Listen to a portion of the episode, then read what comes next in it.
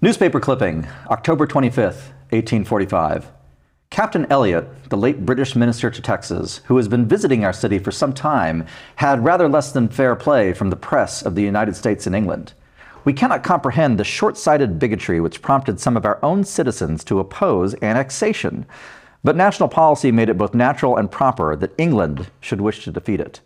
Texas, an independent ally, or Texas, one of the United States, would at no distant day make a vast difference in England's position as a great manufacturing power.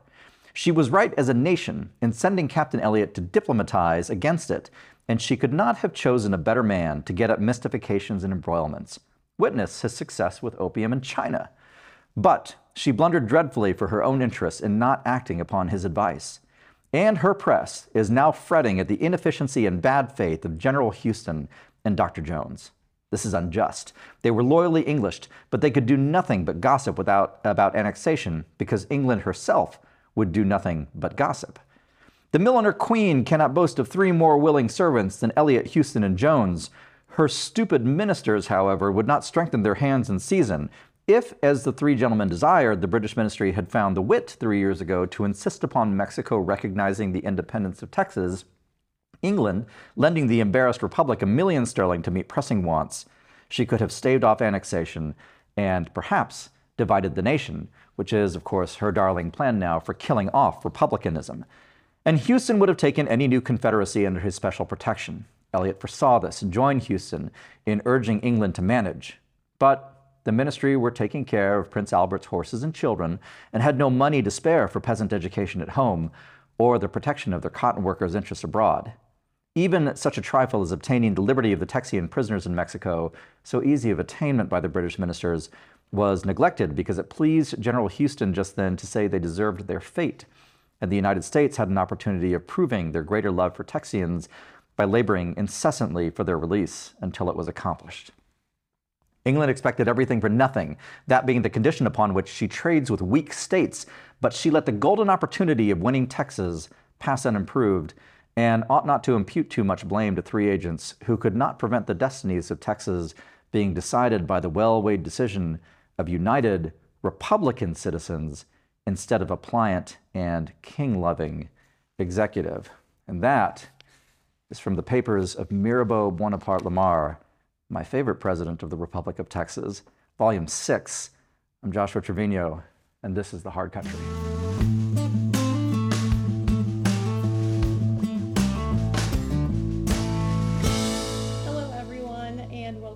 Country podcast, recording in front of a live audience for the very first time. Uh, my name is Melissa Ford. I'm a policy director at the Texas Public Policy Foundation, and I am joined by Joshua Trevino, the foundation's Chief of Intelligence and Research. So, Josh, thank you so much for reading that passage. I really do want you to unpack it. But first of all, I wanted to start with an announcement, and that is that I think a little bit less than an hour ago, our governor, the governor of Texas, Greg Abbott, announced another special session. So I just wanted to bring that up to everyone that border security is on the call. So, fourth special session, here we come. Yes. I don't know if you want to comment on that, but I just wanted to let everybody know that. And then I want you to jump in on why you chose that passage and break it down for all of us. I'll talk about the special session briefly, uh, given the information that we have. You know, Abraham Lincoln said that the Lord must love uh, common looking people because he made so many of them. Uh, I think Texas uh, governance must love special sessions because we've had four uh, in, in about as many months. Uh, this this new special session, the fourth called uh, of the 88th, is I've got the proclamation here in front of me. I won't read the entire thing, but there's a couple that are that, that are relevant to the hard country and the topics that we cover, which is really Mexico and the Texas-Mexico relationship and history and border. Uh, the governor has called for, I read here from the proclamation, legislation to do more to reduce illegal immigration by creating criminal offenses for illegal entry into the state from a foreign nation and illegal reentry or presence, exclusion, deportation, or removal, authorizing the removal of illegal immigrants from Texas, so on and so on. Uh, and then there's there's a second clause in the call, uh, legislation to impede illegal entry into Texas by providing more funding for the maintenance and operation of border barrier infrastructure, additional DPS funding, and so on. And so and so th- th- this is of course um, uh, kind of a, follow-on and concurrent with yeah. Uh, the items from the previous calls.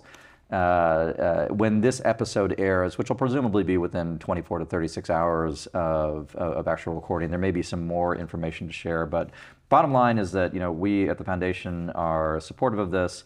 Uh, we're very supportive of some of the bolder measures that um, Texas is contemplating now. Um, I, I, say now that Texas has been comp- contemplating, especially in the vein of asserting state powers that uh, that we've we ourselves have done research on uh, that really speak to the state's ability to defend itself as a mm-hmm. polity under the constitutions of both the United States and Texas. So. Uh, you know, when when they get it done, I won't say if, but when they get it done, uh, you know, passing the legislation that uh, you know you know creates creates effective border barriers, um, uh, empowers uh, the state of Texas to create misdemeanors escalating to felonies for illegal entry, and actually gives the state of Texas the ability to command uh, the removal from Texas of those who entered illegally. Um, that will be a politically new thing for the state of Texas and uh, and frankly for the country as well. And it'll be and it'll be all for the good. So so so we're very hopeful that it happens. I'll add one thing, Melissa, if I could. Uh, although our primary purpose, you know, in, in our work and obviously the work of the legislature is to defend Texas, to, the, to advance the interests of Texas, and that is the sole necessary justification for what we do, we should note that this is also good for the country on the south side of the border, too. Uh, and it's good for the migrants who are caught in the human trafficking networks that treat them so cruelly, bringing them all the way to the border um, with all kind of the iniquities and crimes that are perpetrated on them that you and I have right. discussed on the show at oh, length. Yeah. Uh, and so you can you can regard this as not just a, a mandate for protective acts for Texas, but candidly acts of humanity uh, toward the ones who suffer most, who are the, the trafficked migrants themselves. Yeah, well, I always say that, but it's more humane than the alternative. Having 100%. border security is. 100%. So fingers crossed. I just testified on that, um, creating the criminal offense for illegal entry. I testified on it last week. And as I was testifying, then they mentioned that it was the seventh time they were hearing it. So the seventh time they were hearing crossed. it, but, but, but there was one interesting thing about your testimony too, which uh, which is that you were the only person in favor in favor yep. present to testify. Who else was there? Tell us. There was 19 people there, and they were all talking about how it was uh, racist and how it was unconstitutional, and how it was anti-immigrant, which we've talked about a lot of times, but we know that's not true. But fingers crossed, more to come on this special session. I know we have a lot to cover today, but I just wanted to make that announcement. And I want to give you the opportunity to talk about why you chose the passage that you started with. Oh yes, absolutely. Well, uh, partly because it's it's simply entertaining. Uh, candidly, this the, this the, the, newspaper passage that I read, uh, kind of denouncing the English for failing to uh, prevent the annexation of Texas, uh, was not written by Mirabeau Lamar. Uh, you, know, you know, for those of you who don't know, you know, there, there's only, there was only three presidents of the Republic of Texas. There's Sam Houston, Mirabeau Lamar, and then Anson Jones, who gave the store away by allowing Texas to be annexed by the United States. Um, in his defense, the overwhelming number of Texans voted for it. Uh, but Lamar is such an interesting figure to me, uh, uh, partly because he, he's sort of this, this middle, I think we've talked about him before, haven't we? He's, he's sort of this mid 19th century Southern romantic, a native of Georgia mm-hmm. who ends up in Texas, ends up as president of the Republic of Texas. And he and Sam Houston had, had competing strategic visions for Texas. Uh, Houston was, I would say, a realist, uh, and, and he was, which is one reason Houston was terrifically in favor of uh, the annexation of Texas to the United States, and also, just over 15 years later, uh, strenuously opposed Texas secession from the United States. Mm-hmm. Uh, and so, probably you can you can empirically defend Houston's grand strategy for Texas more. But Lamar was was the romantic. Lamar is the one who envisioned a, a true Texas empire that, uh, in candor, probably stretched to the Rockies, if not to the Pacific and definitely encompassed New Mexico, which he tried to invade, uh, and probably a good chunk of northern Mexico, modern day northern Mexico uh, itself, uh, which he which he also tried to invade. Failed in both his invasions. Um, but Lamar, L- Lamar, interestingly enough, ends up, uh, you know, post-war as I think he's I think he's American minister to Guatemala. He participates in the U.S.-Mexican War, uh, where with a lot of the other Texans, uh, he he's I believe he's in the battle for for, for Monterrey and uh, ends up um, uh, he publishes this terrible book of poetry. It's it's it's available online. I've read uh, more of it than I should admit. But in this book of poetry, he actually has this this uh, this really execrable and at the same time very funny poem about this this Mexican woman. Uh, who he meets uh, in, in Monterrey and falls in love with. And there's, there's no historical evidence that she even knew who he was. Uh, and so, but but he writes a poem about her, and I guess that's kind of what passes in the 1840s for uh, for, for, for true romance. Interesting guy he, he, he has this clipping, uh, and, and, and, and I think it's in his papers, uh, and I'm, I'm, I'm, surmising here, but I think it's a, it's a defensible um, uh, assumption, because because in it it mentions that England is on a global mission to extinguish republican governance from the world. Uh, and, and, and, and they do it by any subterfuge necessary. This is what, you know, there, there's a reference to the English uh, opium traffic in China, uh, and then and then sort of their, the, you know, sort of the imputation that they deal uh, in, in iniquities versus smaller, they say, weaker nations. And, uh, and, and that, that, that, to me is interesting. It's very eye-catching, you know, and uh, it, it's, a, it's a window into how the original Texans thought of themselves, you know, the, the revolutionary generation in 1835, 1836, and then moving onward here to this 1845 clipping, uh, they really did believe themselves, uh, even, you know, talking, talking about essentially 70 years after the, after the American Revolution, 10 years after the Texas Revolution, as effectively being on the edge of the world, establishing Republican governance in a wilderness, small r Republican governance in a wilderness, for the first time uh, at any scale since the Roman Republic itself. Uh, and I think, I think we as Americans and as Texans tend to forget that that that this was that this was something that was not new necessarily because it had been tried in human history before, but it had never been done at any reasonable scale. All the examples of, of republics, basically between Julius Caesar and George Washington, are these very small and compact polities. It's Swiss cantons, it's Italian city states. This is what Republican governance is, and they don't tend to last very long. Uh, and, and, so, and so there's this understanding that every other form of government, monarchical government in particular, autocratic government, wants to extinguish it. It's, it's the natural impetus. England, which is, which is led by a king, or, or in this case, uh, they call it the milliner queen, which is uh, sort of an in, uh, insult to uh, Victoria at this point, uh, is, is, is obviously wanting to extinguish a republican state. And that's one reason that they can't bring themselves to. Um, uh, to, uh, to, to ally with Texas because they can't cooperate in the setting up of a republic. And, and, what's interesting is that is that this isn't just paranoia on the Texans' part. Uh, it actually is is true, and this is something that that in, in in British, you know, expand the aperture a little bit from from the English. In British politics, you know, you get well into the 20th century, and there's still arguments against. I mean, this is kind of the the motive force of a lot of Irish history for the past century. This this this, this impetus against the sentiment against republicanism uh, writ large. Uh, and so it's a it's a fight that's basically been won mm-hmm. in the modern era. We don't think about it. You know, we, we, we assume it's a commonplace that peoples ought to rule themselves and that sovereignty resides in the nation. And you know, you know that's that's applied unequally uh, throughout time and place now. Um, but these Texans had a consciousness of it, and I really uh, enjoyed, in addition to the comedic elements of this, I enjoyed that acknowledgement here in the papers of Mirabeau Lamar uh, that they're trying something bold and new and fragile, uh, but they dared to do it. That's amazing. I, I find that incredible. Thank you for elaborating. But you didn't really know what I was going to start off the episode with, but it's very relevant to what's happening oh, in Texas today. Yeah. Because we often talk about how history happens in cycles. Um, but I wanted to start off the episode asking you about how two Tuesdays, two Tuesdays ago, um, the Attorney General in Texas, uh, Ken Paxton, announced that they are suing the Biden administration, and they're suing them because earlier this summer, five Border Patrol agents were seen on camera um, cutting some of the razor wire that's located at the U.S. Mexico border. So they're cutting it. It's on private property in Eagle Pass, in Eagle Pass, and they're cutting it, and then they're helping migrants across. They're like spreading it open, helping migrants across they're helping them up an embankment and then in the video you can see them lining up to be processed. Yeah. And so the biden administration is suing for that which i think is perfect like perfectly reasonable because texas put those in place to secure the border and manage the, the fact that the communities are being inundated by crime and drugs and a humanitarian crisis and violence and so many other things. And so it just it's interesting because the federal government has neglected to secure that border, and mm-hmm. now they're not just not protecting it, but they're taking deliberate steps to make it more vulnerable and to not allow Texas to protect that border.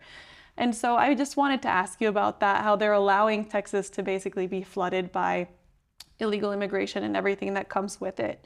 And I wanted to ask you do you think that the Biden administration just doesn't see like the risks coming with it? Because some of the new numbers are just shocking. Um, we're breaking records. We've talked about this often because we seem to be breaking records every week, but yeah. breaking records left and right and not good ones.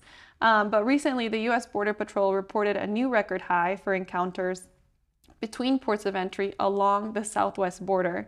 And in September, we had 218,763. And the total encounters for this fiscal year, which just ended 2023, surpassed 2 million, making this the worst year on record under this administration. Just encounters. Just encounters, and that this is between point, ports of entry. This is not at ports of entry. Oh, and yeah. so we've talked on this podcast about DC's war on Texas, but we keep seeing the federal government stand in the way of Texas. So I wanted you to talk a little bit about why we're having to fight so hard to protect ourselves. Well, I, think there were at least three or four questions in there. I'll try to I'll try to address them in turn. Uh, you know, who, who had it on their bingo card that, that Eagle Pass and Piedras Negras were going to be the cockpit for the uh, for determining the destiny of not just Texas but the United States. It's uh, it's, it's a lot more. For those for those who don't know, you know, Piedras Negras, what's it famous for? You and I have talked about this. Do you remember? It has a it has a culinary distinction. It's it's a place. Oh, the nacho. The nacho's Yeah, yeah. invented. yes, of course. I, I have to bring that up every time because someday, when the border crisis is secured, I want to go to the Nacho Festival in Piedras Negras and enjoy it with my family. trip.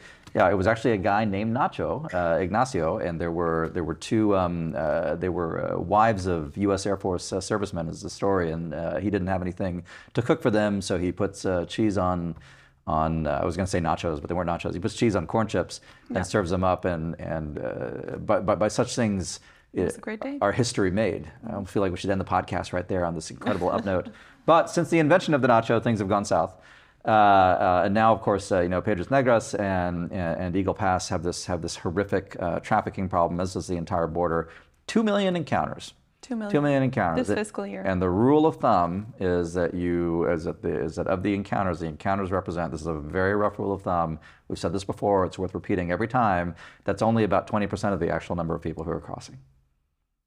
Maybe so less. imagine that. 10 million, possibly. Who knows? Who knows? But 10 million individuals, you know, possibly crossing. More Yeah. likely, I would say, if I had to ballpark, five to seven, which is not much of a comfort actually when you think about just how tremendous these figures are. But this is like adding an entire extra state of Nebraska or you know a Delaware or something like that, or you know maybe a Connecticut, uh, you know, every every 12 months, and it's simply unsustainable in the long run. Look, you know what we see. What we see with with uh, there, there have been two lawsuits uh, around Eagle Pass. One has been the buoy barrier lawsuit, and, and I, I believe we spoke about that on the last podcast. The state of Texas puts times. puts the put- puts the buoy, bar- buoy barriers in the river.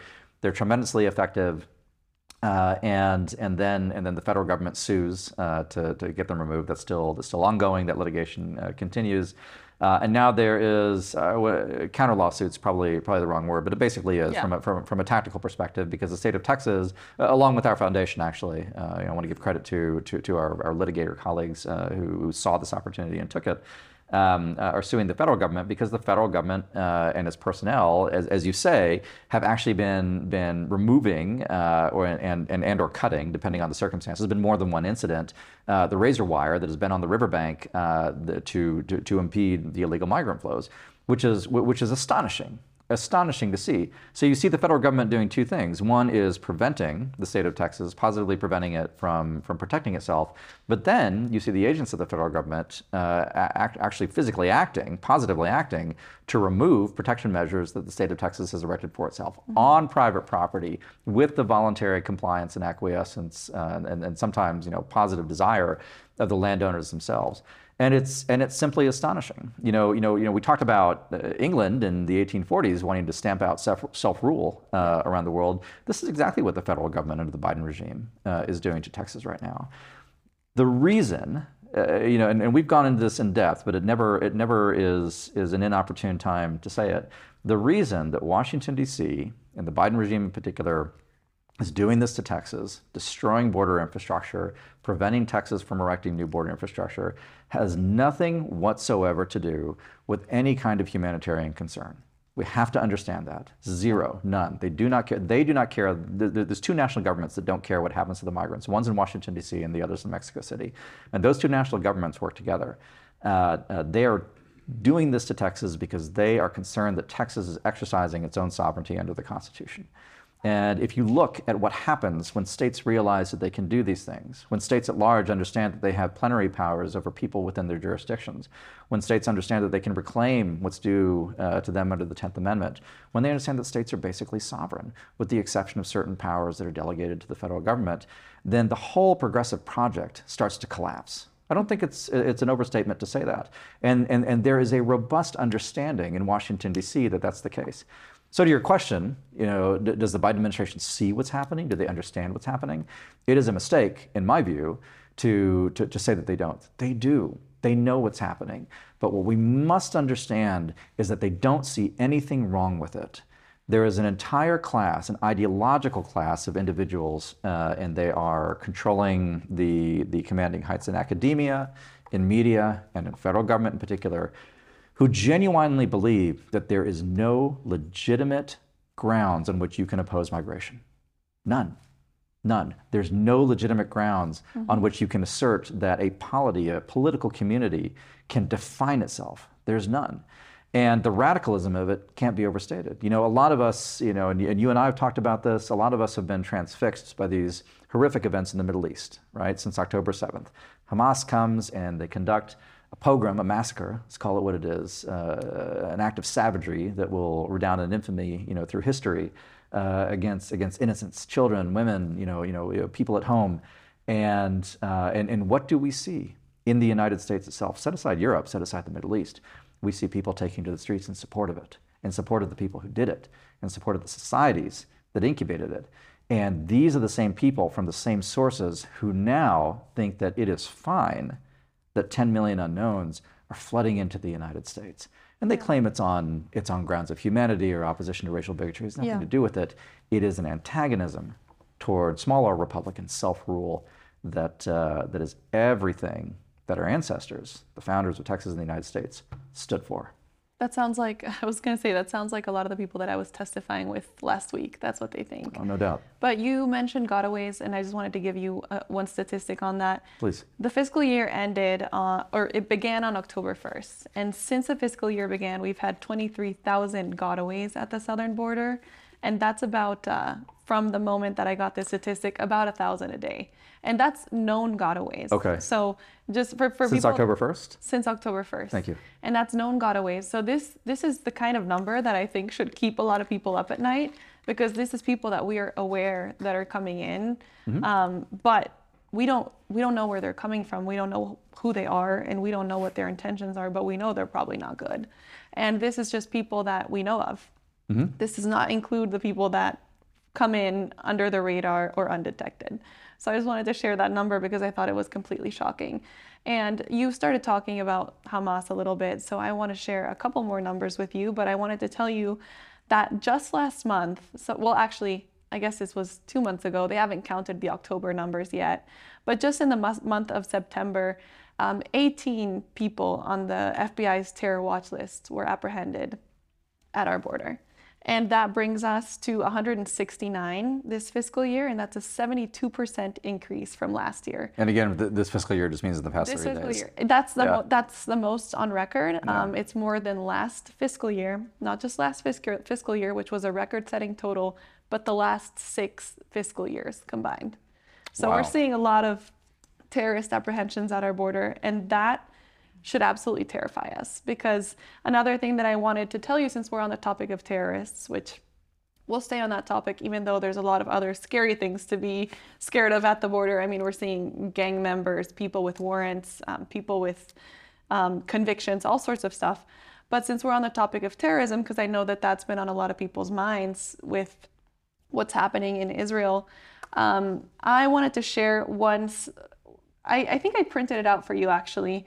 But recently, a memo was obtained by Fox News where CBP is warning all of their staff mm-hmm. of their, the risk that foreign terrorist fighters engaged in the Israel Hamas war may be attempting to enter the United States via our very weak southern border. So the memo specifically is mentioning Hamas and the threat that they might be coming in through our very weak border. Sure. So, in response, there's a group of House Republicans that are pushing the Biden administration to do something, and they're pushing them for more information about this national security threat that we have right now of these foreign terrorist organizations at our southern border. Um, there's 19 lawmakers. They're led by Rep. Lance Gooden from right here, from Texas, sure. that are asking uh, DHS Secretary Mayorkas and Secretary of State Blinken for an update on what's being done to address these escalating threats in national security. And so I know you kind of touched on this, but I just, it's beyond me that the Biden administration does not recognize this terror threat because I think that what happened in Israel should be a warning that of what can happen here Yeah. in the US Yeah. if we don't remain vigilant and if our federal government does not do anything about the threats that we're seeing coming in through the border. I want to. I want to. It's uh, no. I think. I, I think those are excellent points. Um, uh, you know, I'll, I'll briefly address the Biden administration because I think I've said all that can be said about them. Uh, you know, th- this is a expecting expecting alertness to and proactive action against this kind of threat is expecting something that's never going to happen. I mean, I mean, we're, we're talking about a uh, an administration that has responded to the moment of the most overt anti-Semitism in the West since the 1930s with the establishment of a commission on Islamophobia, right? And so and so they, they, they simply don't care, and they're not going to they're not going to care now. Uh, and that's just the unfortunate reality. We need to. Uh, th- there are parallels between the between the the Gaza-Israel border, what happened there, and the U.S.-Mexico border. Um, but uh, I want to bound that by saying from the outset that there's a fundamental difference, which is that which is that uh, there's no population of Mexicans on the south side of the U.S.-Mexican border that are you know wanting to wipe us out. Uh, it's, it's it's it's it's not the same. There's not a fundamentally hostile society on the other side of the Mexico border. There's criminality and there's a corrupt government and you know everything that we that we talk about at length. But uh, but I just want to be really clear that it's not the same qualitatively kind of threat. Yeah, of course. But where there is a parallel from the operational standpoint is that the, the Israelis uh, got operationally lazy in ways that should be very familiar to us. There's no critique that we can level of them that don't apply to us now. And it's inexcusable uh, that we continue to be lazy in the same ways. When you look at, at kind of the kind of the context and contours of the of the border controls on Gaza that they implemented prior to the morning of October 7th, 2023, you saw uh, undermanning, an over reliance on technology, and a political belief that it simply couldn't happen to them, that there was no reason to do it. And all three of those apply to the US Mexico border right now. It is undermanned, we over rely on technology, and you know, technology's got its place, but we over rely on technology. It's nothing that beats a wall, nothing beats a wall and boots on the ground, and there's a political belief that nothing can happen to us. And that belief will persist, and those delusions will persist until the inevitable occurs. You know, you can think of if there is X percent, however minuscule, of something happening, just by the laws of compounding returns, eventually you're going to hit 100% and the feared outcome is going to happen. Well, that, that, that's coming. We don't know when and we don't know what. But to your point, you know, if we're intercepting, let's say we've got X millions of, of illegals crossing the border, two million of which are encountered in a year, and then and then an unknown number of, of many more millions, probably exponentially more millions, Yeah. who are not encountered. And so and so, you know, use that same uh, you know order of magnitude on, on on your known individual on the terror watch list. By the way, which is not the full population of actual you know would-be terrorists, because just the people who are on the watch list. So there's going to be uh, a larger pool of individuals who might have terroristic intentions in mind. You're still talking about what a few dozen, a few hundred individuals, which set against that context uh, seems like a drop in the bucket. But how many does it take? How many does it take to do something truly catastrophic? And for those of us, you know, 9/11 was 22 years ago. It's a while back, uh, but uh, that was not a large-scale operation in terms of manpower. It just wasn't.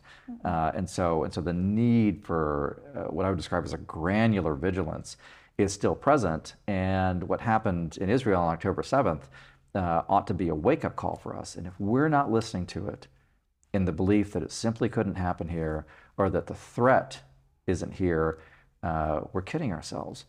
There's robust Hezbollah operations in the Western Hemisphere. There's robust Iranian operations in the Western Hemisphere. There's robust Islamist operations in the Western Hemisphere. Heck, there's Islamist operations right here in the United States, many of them out in the open. And so when we, when we look at, at the nature of the threat, we have to be candid about that. Uh, this will have happened uh, in the past by the time this episode airs, but Tomorrow on November 8th, we're actually having our U.S. Mexico Policy Summit mm-hmm. here at the Foundation, you know, right here on the stage. And Joseph Humire, who's the world's foremost expert, in my opinion, on, on Iran and Hezbollah in the Western Hemisphere, is going to educate a lot of us uh, on this topic. So for those of you watching the podcast who aren't going to, you know, you know, go go find the live stream because we're You'll going to still be able to record everything. Yeah. We're going to record everything and post it on YouTube. But look up the panel on what's happening in the Americas, and Joseph Humire uh, in particular is going to be there. Not just him. There's a lot of good folks uh, who are going to be there. Um, but but have a listen, check out that work, and just know that that everything you see there can and will come here. Yeah. Well, thanks, Josh. I think you've scared all of us sufficiently. I should have saved the nachos for last, right? like that. So I actually want to shift to uh, sketchy governments as, on the southern side of the border. Oh, really? Okay. Yeah, because it wouldn't be a hard country episode if we didn't. But I wanted to ask you for two days after this all went down, the Mexican government actually stayed silent on their diplomatic position um, regarding the armed conflict be- be- between Israel and Hamas in Gaza. Yeah. And I know that surprised you, but as we know, since he took office, Lopez Obrador has um, repeatedly said that the best foreign policy is a good domestic policy, and he's always advocated for peace. And so when he was asked about it, he refused to take sides. And he said that he just wants a peaceful solution and that he didn't want, he wanted to avoid further escalation of violence and confrontation. So he just didn't pick a side as far as it goes on the conflict. Um, and then as you can imagine, the embassy of Israel did not receive that very well, and they asked him to denounce some of the barbaric actions that are being taken by Hamas.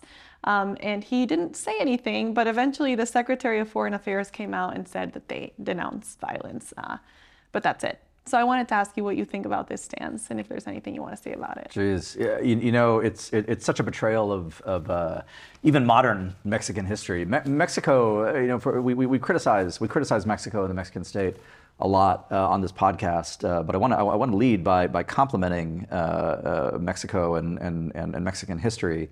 Mexico in the 20th century was a tremendous refuge for individuals escaping barbarous persecution, uh, particularly in Europe.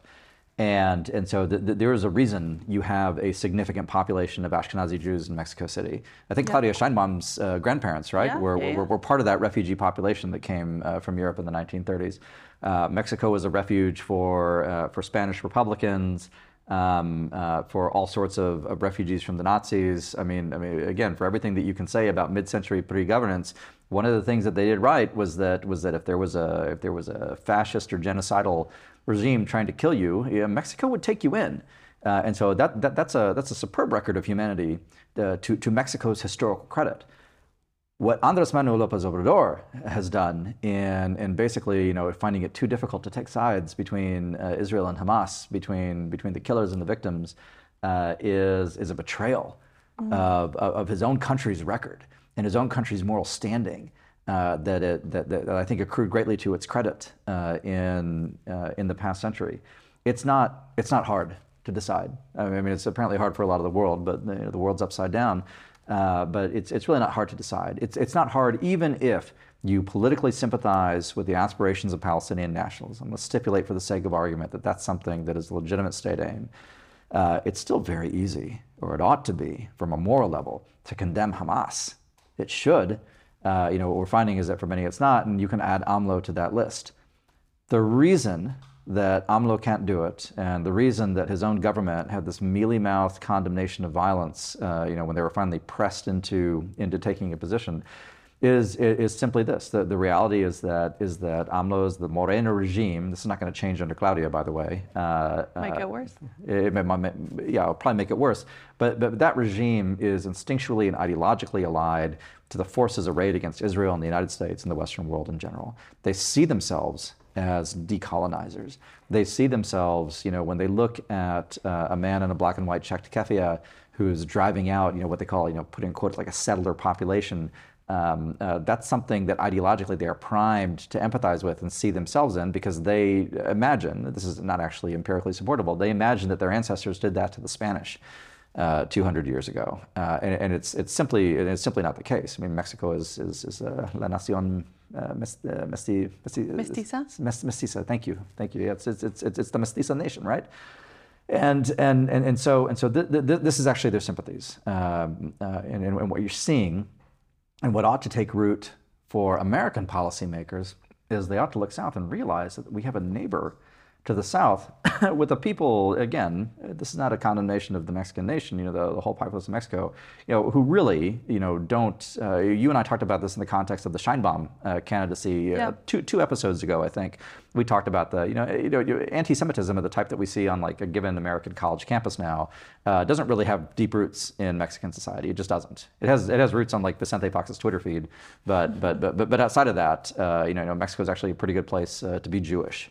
Um, uh, but but but the Mexican state again under AMLO uh, is is unfortunately it's a friend to all these regimes. Uh, who are who are deeply hostile to the principles of humanity that the Yeah. United States stand for, and it is it remains Russia, astonishing. Iran. Russia, Iran, China, uh, you know, you know, y- you name it, um, Cuba, Venezuela, Nicaragua. Uh, uh, it's it's it's astonishing that even from a standpoint of pure self-interest, the United States cannot bring itself even to say something to the Mexican state about this. Yeah, I'm glad you mentioned that because it's not true. When he says that he will always maintain neutrality when it comes to other countries' internal affairs, it's simply not true. Absolutely it's not. quite the opposite. And where was and, and, and where was he uh, when, when when the Russian embassy in Mexico City yeah, that's right. was was tweeting out a map of the United States with Mexico having reclaimed everything south of uh, the Columbia River in Oregon. Um, uh, I didn't hear any any uh, retweeted any yeah they probably retweeted. I didn't hear any. Uh, they probably like printed it out and put it on their walls. But uh, but uh, you know that it's it's it's you're right. It's simply false. Uh, they take sides all the time. Um, you're Bolivian. You know you know it was a Mexican Air Force plane that came in and rescued the autocrat uh, Evo Morales. Yep. I'll never get over it. Uh, well, well, no, nor should you. Saved him from justice, and now he lives in comfort in Mexico City. And it was because the Mexicans feel free to intervene in foreign affairs when it suits them to do so. Well, this always happens to us, but we always run out of time to talk about all the things that we want to talk about. But we still have some time left. Um, and I wanted to ask you briefly about something that you and I and our heritage friends worked on recently in the past two weeks. And that was a statement that we worked on condemning um, the Biden administration's decision to ease economic san- sanctions on the regime of Venezuelan dictator Nicolas Maduro in exchange for having him promise that he would hold fair and free elections. So there's a lot to unpack here, and there's Yeah. we could probably hold an entire episode talking about this. But I just wanted to get your initial thoughts. Well, I, I mean, it's it's it's it's another example of Biden regime wish casting in the hemisphere, right? Uh, I mean, th- th- there's no way there's going to be free and fair elections in Venezuela, and having secured the relaxation of American sanctions, uh, there's th- there's no further leverage to bring against them. It might even embolden and empower them. It'll embolden them, empower them, and, and look, Venezuela's already the, the, the Venezuelan regime already has a program in place uh, to to, uh, to to counter American sanctions. It gets it gets uh, you know raw materials and sells commodities to the Chinese, to the Cubans, uh, to a certain extent to the Russians. Um, they get they get money and technical assistance from the Iranians to a certain extent. Uh, they have partnerships with, with, with Lula in Brazil, with with, Oh, uh, with, with AMLO in Mexico. Uh, but the other thing is that uh, they have realized that it's simply easier for them to push out millions of their own population. Have you ever looked at the, uh, the Venezuelan population collapse? I was, I was looking at it Oh, today. yeah. yeah, well, it's, it, it's huge, right? So, Yeah. so 2017, Venezuela has about 30 million people. Uh, and today, it's got about 27 million they have pushed out a tenth of their own population, mostly sending them through the Darien Gap up to up to the United States. Uh, uh, you know, just because why not? Why wouldn't you do that? Why wouldn't you weaponize the misery of your own population and send them on the road? It is a it is a it is a level of population drop that is typically associated with devastation and war. Like we have to be really clear as to as, as just the magnitude of it. To go from 30, 30 million to 27 is, is typically catastrophic. You, use, you, you, you typically have to have like the 20th Air Force bomb you for three years to get to get a drop like that. And in this case, all it's taken is Nicolas Maduro and his desire to hold on to power. So the Biden administration is is giving them a pass. And there's there's so much that we can say of how Venezuela have, has been ravaged, and so much we can say about the horrors of people that have lived there. But that's why there's 7.7 million Venezuelans that have fled Venezuela as migrants or refugees. They have been for a long time one of the fastest growing immigrant groups here in the US, but they nearly tripled in size from 2010 to 2021. Yeah. Uh, but so we all knew this for a very long time that there was a massive number of Venezuelans coming. But I read that this September, for the very first time on record, Venezuelan topped Mexicans for the largest group of nationals arrested for illegally crossing the U.S. southern border. And that was Oh. shocking to me. Well, what, what a what a great accomplishment. And well, that- well done. Yeah, and so that's why some of Biden's actions are so confusing to me because in response to these record numbers of Venezuelans coming into the US, in fair attempts to, to flee the economic and humanitarian crisis that's happening in their country, but Biden did two things which I think contradict each other. So we talked about this in our last episode. I think that was episode 16. But he announced that he was giving half a million Venezuelans temporary protected status, which Yes. is usually reserved for people that are fleeing earthquakes or civil wars or other catastrophes. Um, but he did that. And then, you know, if, if he felt bad for Venezuelans and wanted to help them, what he did next is he basically is offering to collaborate with their tyrant, Nicolas Maduro, and legitimize his, his very cruel regime. And so it's always it's interesting because US policy has always been to isolate that regime. But now we're seeing that Biden's solution is accommodating the arrivals of so many Venezuelans that are fleeing his regime, but at the same time, he's legitimizing his re- regime instead of helping them free themselves and have some more freedom in their country. So it's just been incredibly confusing to see that happen. You have to understand the, the, the Biden administration uh, uh, foreign policy apparatus is the same cohort of uh, well credentialed theater kids who ran the show under Barack Obama. It really is. And, uh, and, and they're doing uh, just as bang up a job now as they did then. Uh, so these are the people who put uh, you know pallets of cash and send them to the Iranians, and they're the same individuals who believe that they can liaise with the Venezuelans and achieve this kind of modus vivendi. There's no room for American hard power in their worldview. There's no room for uh, any kind of zero-sum, uh, you know, assertion of American interest uh, in their view. Uh, they, they genuinely believe that the United States must retreat, retrench, and and accommodate those who would destroy us in candor. Uh, a good friend, uh, I think this was Dan McLaughlin at National Review, but um, could be could be misattributing this. So so if this was your quote to whoever you are, I apologize to you. Uh, but, but, but he made the point, you know, we're, we're not, we're not partisans uh, here, so I'm, I'm quoting somebody else saying this. Uh, he said, uh, uh, D- Democrats these days don't have foreign opponents. They have uh, domestic opponents of whom foreign opponents remind them. Uh, and, and, and, and, you see that expressing itself uh, again and again. The, the, the, only group of individuals that, uh, that, the, that the Biden regime and the people around it want to repress is, is Texans. It's, it's Americans seeking to assert their sovereignty. The, the regime in Venezuela, the regime in Iran, even the regime in Gaza are, are, things to be lived with and accommodated um, and, and, and, and frankly coddled in some cases, but not us, not us. And that ought to alarm us gravely. Are we, are we out of time? Can I, can a I, little bit more. of course, yeah, no, no, please. I didn't mean to cut you off. Go ahead. No, no, Yeah. I was I had a couple more questions, but you No, no, by all means, yeah. yeah. Okay, I know we're running out of time, but I feel like I, you know, I want to have enough time for us to answer questions. But it wouldn't really be a hard country ep- episode if we don't go to Mexico for a little bit. So, Of course. I wanted to ask you about something that I don't know whether to laugh or cry about it. Um, but since we're having the U.S.-Mexico Policy Summit tomorrow, I thought it would be very fitting for us to talk a little bit about what I think was maybe the beginning of the end of that relationship falling apart, and that was Salvador Cienfuegos. I think you give a very good, like a very good brief summary of this. Could you give us like your 20 second summary for those of us who might not know who he is? I don't know if I'm capable of a 20 second summary. Uh, uh, Salvador Cienfuegos was, was the head of the army, basically the Secretary of Defense equivalent, arrested in the United States in December 2020 because he was uh, provably El Padrino, um, the godfather of godfathers. Yep. The Mexicans freaked out. We released him. They kicked out the DEA in response.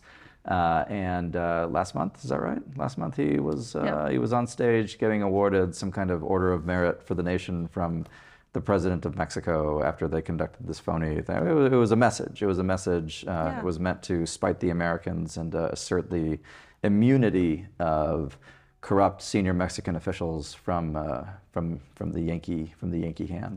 So yeah. yeah. Well, thanks. You summarized it very well and very briefly. Took a lot out of me. you. Yeah, yeah, thanks. Yeah. Well, I know we don't have a lot of time, but I wanted to see if there's anything politics wise, since we're coming pretty close to the elections, that you wanted to fill us in on. Uh, d- I no, know there, Samuel Garcia just announced that he's running. Oh, Movimiento yes. Ciudadano. Yes, thank you for the reminder. Yes. Uh, well, y- you know, it looks like I, I- think I wrongly assumed uh, that the contours of the Mexican presidential election next year were, were pretty much set in stone. But So I've, I've had some conversations today with some very informed uh, uh, friends friends from Mexico City. Um, who, who've told me it's not the case. Uh, that there's still there's still quite a bit of of, of, of play, and uh, we actually won't know for certain who's going to be on the ballot in Mexico until I think March of next year. So, so, so even though, even though like Claudia Sheinbaum's gone through the, um, the incredibly, the obviously crooked Morena selection process, um, uh, Xochitl Galvez, who is the um, uh, Frente Amplio, I think, is the is, is the coalition like this, Yeah. like this Frankenstein's monster of PAN, PRI, and and and, and Verde have come together. Uh, apparently, her um, uh, she doesn't have much purchase with the party bosses, and so there's a lot of rumblings that she uh, she may be dumped or or, or or that the Frente may spin apart. And then, of course, Samuel Garcia uh, is Very well liked. Very well liked. He's uh, yes, uh, but he's also done photo ops with, with with Claudia too, which is typically a signal. So it's, so, so it's pretty interesting. You know, there, there's um, there, there- there's always the the the, the suspicion that uh, and, and and it's never provable. At least it's never provable that I've seen it. That some of these minor candidates, I don't know if Garcia is a minor candidate or not, but some of the minor candidates are um, are, are, are put up in order to split. One side of the vote, like to split the right, you run a minor candidate. That's a the belief run- in this case. Yeah, yeah, right. Yeah, it's a, it's a belief with, with with several of them, and so and so you know, we don't know, but um, time will tell, and there's tremendous dynamism to it, and I think uh, Yeah. I think we're going to have amazing elections in, in both countries next year. Can I add one thing real quick? Yeah. Uh, if I could just uh, just kind of change, I have here this the, the, this wonderful hat uh, uh, on here. This uh, th- th- this hat is from our friends at uh, Patria Unida, which is a Mexican uh, policy institute uh, dedicated to liberty, that most precious of, of, of, of things, that most rare of things in the Western Hemisphere these days. Uh, so I just wanted to uh, uh, give Patria Unida a shout. Look them up online. Um, uh, they do uh, fantastic work, and if you're in Mexico or you're just a friend of Mexico who's interested in liberty and you know the, the, the, the God-given rights of all people to life, liberty, and the pursuit of happiness, which applies to Mexicans as well, um, check out Patria Unida, and uh, they have uh, fantastic swag. Actually, Yeah, you know the I'm last jealous. the last ball cap I brought on the show was the um, was the El Chapo ball is very different. The difference is I will I will wear this one with pride. Uh, so thanks again. Thanks. And Melissa. Alice will be joining us in one of our panels tomorrow, so make sure to stay tuned. And uh, Alice Galawan, who's the president of Patria Unida. Yes, yes, absolutely. yes. And we will be talking uh, a little bit more about the lawsuits from Texas and against Texas as well tomorrow. So make sure to stay tuned. Um, but we are out of time. We had a lot more to talk about, but we will have to save it for the ne- next podcast. And I guess with that, thanks for listening to Hard Country. We're ready for to take some questions. Let's do some audience questions for the first Yeah. time in a hard country recording. Do we have any audience questions? Does anybody have any questions? Yes, ma'am. No, please. Don't. Uh, you, uh, please. There's a microphone coming. What's your question? Thank you. Um, we all know that the jails are overcrowded, they're full. We went almost a year and a half, I believe, with no jails for women. We were letting them go. So, the new bills that they're looking at right now to pass into law are to make a longer sentence or, um, what are we going to do with them is the question. If we don't have jails, even though we increase the penalties, Mm-hmm. what are we going to do with them? Well, uh, you know, I, I would say as, as, as a policy principle, if you're going to uh, if you're going to if you're going to pass legislation, you should have the you should have the the, the, enabling act, whatever you want to call it, to uh, to, to enforce the legislation. Uh, I will say this though, so acknowledge that there's a there's always a capacity issue. You're, you're, you're referring specifically to HB4, I assume, which creates a misdemeanor escalating to a felony for illegally en- entering Texas. And then depending on the version that you look at, there's an ability to command to deport. If they don't do it, then they can be apprehended. The argument that we make, and so, so, so we've been publicly supportive of, of that legislation. I think it's a great question. Um, uh, our argument is this: uh, it is it is first necessary to put the stake in the ground. It's first necessary to assert the power of Texas to do this thing, uh, and and that is such a tremendous political leap uh, as we've seen. And you know we're and we're very supportive of, of the governor's efforts and you know the individuals who sponsored the bills in both chambers to get this done. Once that's done, uh, then it logically follows that that enforcement mechanism is is going to have to happen. So I share I share your concern uh, with it, not just on this, but on on, on several other issues. Uh, but we still think that uh, it is it is nevertheless a plus to get it done, simply because saying that Texas can do this thing is transformative in itself. I'll also say it's very important for Texas and Texans to be aware of what constitutional powers we do have. I know that portion of HB4, unfortunately, I think it was amended, um, but HB4, as it passed the House, there was the ability for Texas to order the removal of illi- illegal immigrants from Texas. And I think that that would have been transformative as well because you don't just have to jail them, you could actually order them to leave Texas. And it's not, a lot of people were saying, like, Texas can't do that. Texas can't deport. That's unconstitutional. It actually wouldn't have been de- deportation because it would be Texas ordering someone that's coming in illegally between a port of entry to taking them to a port of entry and ordering them to return. And if at that moment they decide not to return and then they decide to come back, then you can arrest them.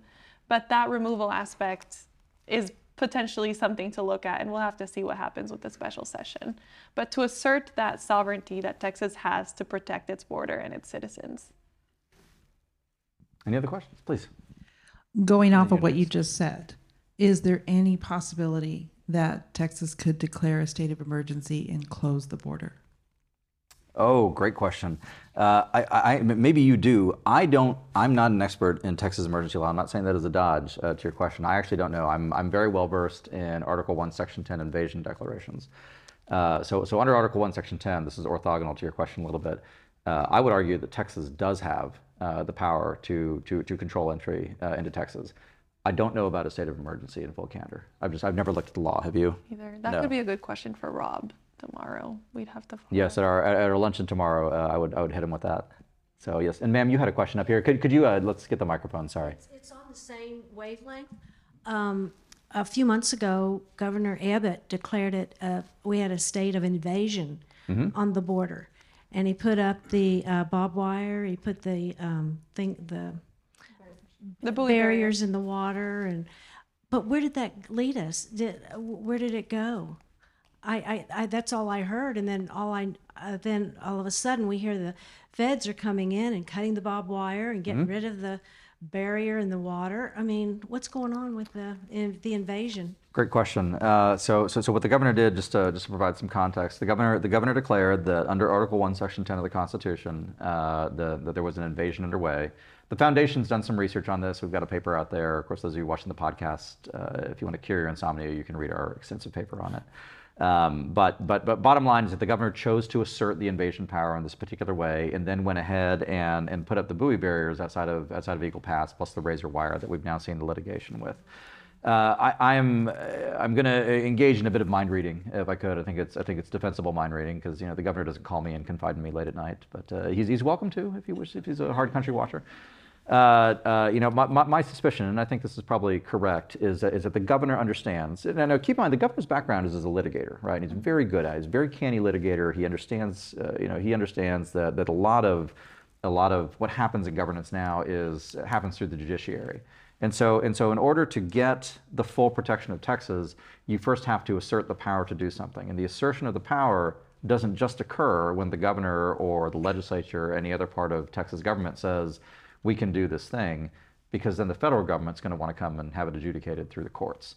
So, my guess, and again, I think this is probably right, I'll stand by this, is that the governor understands that, that, that this test case outside of Eagle Pass with both the razor wire and with the buoy barriers is the necessary litigation to make sure that the state can do that. And my hope, I think it's a rational hope, is that when Texas prevails uh, in those court cases, then you're going to see the erection of that infrastructure all across the Rio Grande. Um, but until that happens, you know, th- it's it's it's a multi-step process. Is, is is what I'm getting at.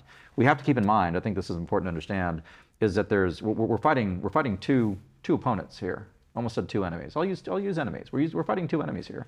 Uh, one enemy is is the synthesis of the states and the cartels in Mexico. It just is. It's a criminal. It's a criminal state that that liaises with its own criminal elements in order to do what it does. But the other enemy that we fight is in Washington D.C.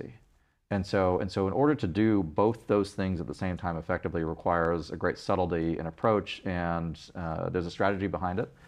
Uh, and I, I think that's what it is. Did, did I answer your question, or did I, did I muddy the waters further? It Sounds like we don't have any rights as a state. You know, our, our state rights have been taken away. If we can't call it an invasion and do something about our own state, I mean, Well, well, I'm, we have lawsuits, I'm, I'm, I'm glad to be uh, with you here as we both take the black pill. so, uh, yes, ma'am. Next, uh, yeah, go ahead. At lunch, uh, when the folks from Mexico, when they were talking about uh, Russia, China, and all the other players uh, having their uh, military parade, you know, in Yes. Mexico, and I'm thinking, well, why would they do that? Well, normally invasions, and that's what we're looking at, happen because of resources, mm-hmm. natural resources, of which we have in Texas oil. And those people would like, most likely, our, our oil. And also thinking, don't we have uranium? We do in Goliad County. Yes, we do. Yeah. Yes. So I don't know, maybe, you know, that's just a wild thought, but historically, people invade to get your stuff. Yeah, you know, I think uh, uh, possibly. I, I- I think it's simpler than that. Uh, in full candor, um, uh, I think it's it is simply convenient to have a base next to the United States from which to from which to uh, wreak havoc and do do, do, do malign things. But it seems like that area that the leftists. Sorry, would you get that? We just, sorry, we just have to record. For, go ahead. It, it seems like the area of Texas that the leftists in Mexico want to reclaim happens to be that area, isn't it? Well, um, uh, you mean the Permian Basin in Goliad County? Oh, yeah, All they want to they want to take take it back. I don't think I don't think uh, th- th- that's a very interesting uh, that's a very interesting question. The, the the the individuals who I've seen who are, are truly passionately interested in a Mexican reconquest, a reconquista of the Southwest, tend to be graduates of universities in California. Um, uh, I've I've never really seen interest in it in in Mexico uh, itself. Uh, I haven't. The last the last plan that I know for that was the 1915 Plan de San Diego, which was a Carrancista plot to uh, basically reclaim Texas south of the Nueces River, uh, south of San Antonio probably. Um, uh, but that, that that was it, and that they were, you know, the, the Rangers did their job and uh, stopped stopped that one cold. Um, uh, so, so I don't I don't I don't think that's that that's a real policy aspiration anywhere. I think I think there is a, an ideological desire simply to sow havoc. I really do. I think I think it's really that simple. Um, now that being said, uh, there is an element uh, within within Mexico um, within Mexican governance, particularly on the Mexican left, that does regard the the presence of migrants as as, as a sort of spiritual reclamation, uh, if it makes sense. Uh, so so not, not operationalizing, and, and and again, you know, most of these individuals go on to um, uh, you know like people like me, right? So so you know, there's there's a there's a ethnic attrition that happens over generations, but. Um, uh, so, so, so that's there, but I, I don't, I don't think it's territorial, if that makes sense. Yeah. Well, if, if, uh, i- i- if it happens, uh, I will, I will be, I will be with you. I will be with you defending Midland uh, to the last, to the last Midlander. So, thank you. Anyone else? Dr. Spars? You already touched on the Middle Eastern in, influence in Latin America. Now we're 40 years out from the bombing in, in uh, Lebanon. In that time, we've seen a Lebanese diaspora that's actually larger than the population of Lebanon.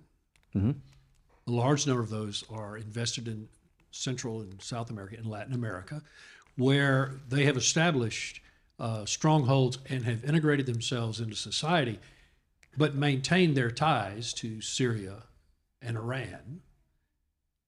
There are, for example, off the coast of Venezuela, Margarita Island is an Iranian hotspot, vacation hotspot. Yes. Uh, yeah, yeah, that's true. Yeah. so when we talk about Venezuelans coming into the United States, many of them have been in Venezuela for 10, 20, 30, 40 years now. So they can rightfully claim that they are Venezuelan, and yet they maintain a tie and anchor to the Middle East and the Middle Eastern ideology. How are we adjusting to that threat? And I realize we'll probably discuss this a lot more tomorrow. How can we adjust to that threat, and how have we adjusted to manage that threat when we rely on governments that are somewhat hostile to us mm-hmm. to provide us information about the people that are actually coming here? How do we screen that? How do we address that? What challenge? How can we meet that challenge?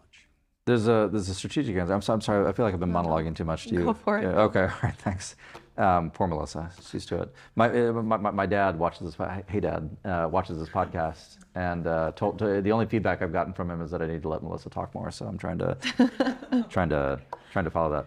Um, uh, the, the, so there's a huge Lebanese Syrian uh, diaspora in in, in, in Mexico. My, my, my impression, though, is that uh, is that, uh, that that has roots in, in a mostly a mostly Christian uh, diaspora. I actually, uh, my, my, my, home parish uh, here in Austin, Texas, is actually an extension of that, of that Mexican Texan diaspora. I attend a parish with a lot of Lebanese and Syrians, so you can imagine it's a, it's a fantastic, a lot of good conversations lately. Um, uh, so, so you know, I, I haven't, I haven't seen that be a vector uh, in candor for, for, for real security threats. Um, uh, who's the most famous Lebanese Mexican? Salma Hayek. Uh, you know, she, she's made bad movies, but other than that, it's been it's been uh, it's, it's been okay. Um, I, I- think I think the real issue is really is really Hezbollah, uh, and, and again, Joseph Humire tomorrow will give us a much more granular look at it. Um, you know, you know, we can't forget. You talk about it being 40 years since the bombing of the Marine barracks in Beirut. Uh, it's only been uh, what 25 years since Hezbollah uh, blew up the Jewish Community Center in Buenos Aires, Argentina. Um, uh, and so that they're they're uh, capable, uh, willing, eager to to. I'm sorry. But they're the same in many ways. Uh, Hez- Hezbollah and the Lebanese. Uh, Hezbollah, and the- it's, it's, it's, it's an Iranian. Well, no, no, no, no, no, no. You're right. You're right. You're right. I, no, I, uh, I, I follow you. Uh, yes, yes, you're right. Hezbollah being being a Lebanese Shia organization sponsored by Iran. Uh, fair. I take your point. Um, yes, they're here. You're right. To get to your question, like, what's the answer? Uh, there's a lot of operational answers. There's one big strategic answer. It's going to be very unpopular in Latin America. I can sum it up in two words: Monroe Doctrine simple, simple to say, hard to do, but we don't have a choice. It existed for a reason, and letting it lapse has been a disaster, not just for us, but for the hemisphere. So, yes, sir. Any other questions? Can I do one more? Very well. Please. Please come. Oh, did you have a question, Jessica? I'm sorry. Okay, uh, you, yeah, you're next. No, no, no, please go ahead. Okay, I, um, and you were doing very well with the numbers, Melissa. So we know that the United States gives money to all the countries, whether they're our friends or not. Um, what would happen if we gave a percent less of their people that have come here? Uh, if, Let's if I just- understand, let's Dave, just say we the gave more one- the more they weaponize migration, the less they get from us. yes, absolutely. What do you think? Well, I remember there was a time that a lot of people were talking about that as a foreign policy option. Instead of giving them less money, giving them more so that people would have more of an incentive to stay in their country. They call it the brain, da- brain drain. Um, you see it a lot even in my home country. Everyone that has the money comes to the US. Anyone that gets a visa comes to the US. I mean, that's why I came here. And so I know that that's been a popular proposal to give actually more foreign aid to some third world countries so that they can have a better education right at home. I've not heard the proposal of giving them less because I would think that that would give them more of an incentive to want to flee their country, especially when we have a border as weak as it is now.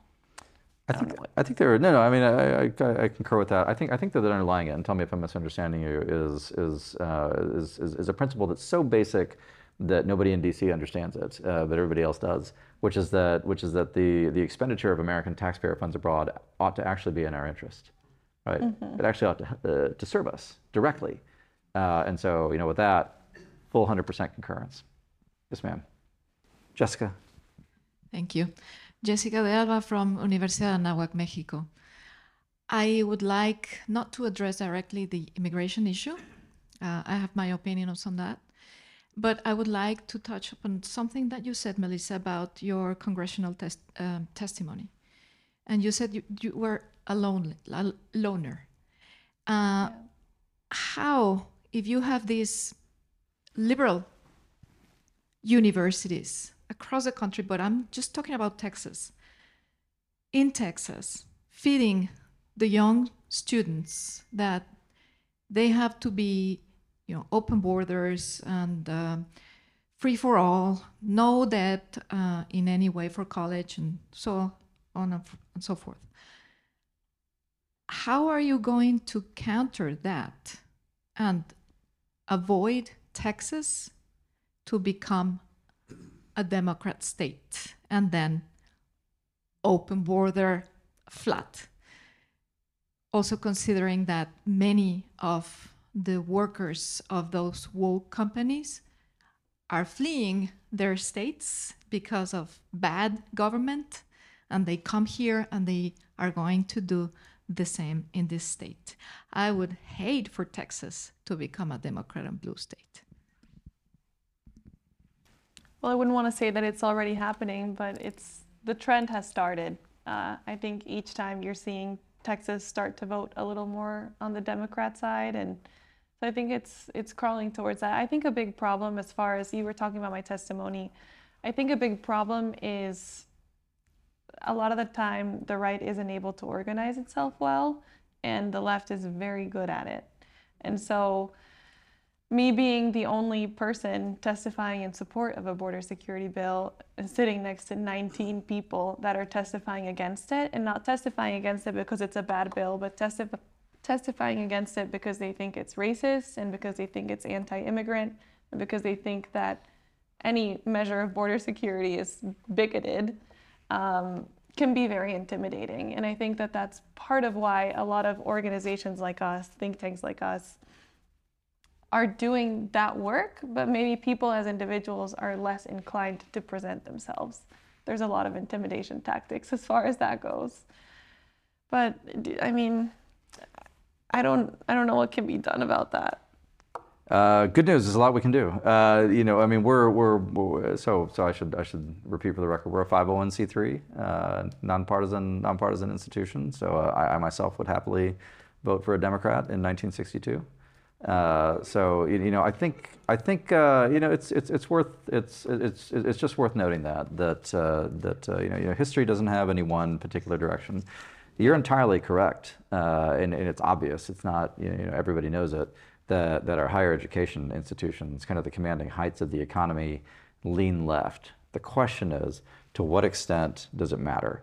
You know, one of the arguments that I would make is that, uh, and this this actually became clear uh, under the Perry administration. So, you know, prior to 2015 here in Texas, that the Texas media, Texas establishment media, doesn't really matter anymore. It really doesn't. Uh, when Perry ran for reelection in uh, in 2006, his campaign made a decision to simply refuse the traditional visits with editorial boards, and you know, all the newspapers would have uh, you know, you would have thought that he he destroyed American civics because he wouldn't meet with the editorial boards. He just ignored them. You know, he, he, he talked to some of the rural papers, but his campaign ignored all these these big city papers, which uh, they, they protested, uh, but then they folded uh, after that. Uh, and so and so, you know, what, what we've seen is that is that uh, is that citizens are getting their information from different sources now. So that's one thing. Like there's an ad, there's a process of adaptation happening. so while I think left wing domination of the media doesn't matter as much in Texas. I think left wing domination of academia actually does matter quite a bit because those continue to be the finishing institutions and the apparatuses which produce, uh, frankly, our middle class and our upper classes uh, in Texas. And that's something that we absolutely have to fix. So, so, so to your point, we don't get to where we need to be until we fix higher education in particular, until we fix these institutions that, that, you know, that make in the Jeffersonian sense that make citizens, and they're making citizens of a particular type. Now, now, now I do think I would have I would have some optimism uh, in this. Uh, uh, you know, I would be optimistic uh, in the fact that we've been able to get some some reform. You know, Texas has done some good work on legislating on DEI. There's more there's more to be done. Uh, this particular moment, when a lot of our universities, including higher ed places in Texas, have erupted out of sympathy with Hamas uh, is a political moment that that you know can, can can have consequences in the long run, and I think it will. So you know, here, here's here's the thing: there's nowhere else to go. You know, if you're if you are not in the United States, you can always go to the United States. If you're in the United States but you're in California, you can always go to Texas. Once you're in Texas, this is it. There is nowhere else you're going, and why would you want to go anywhere else for that matter?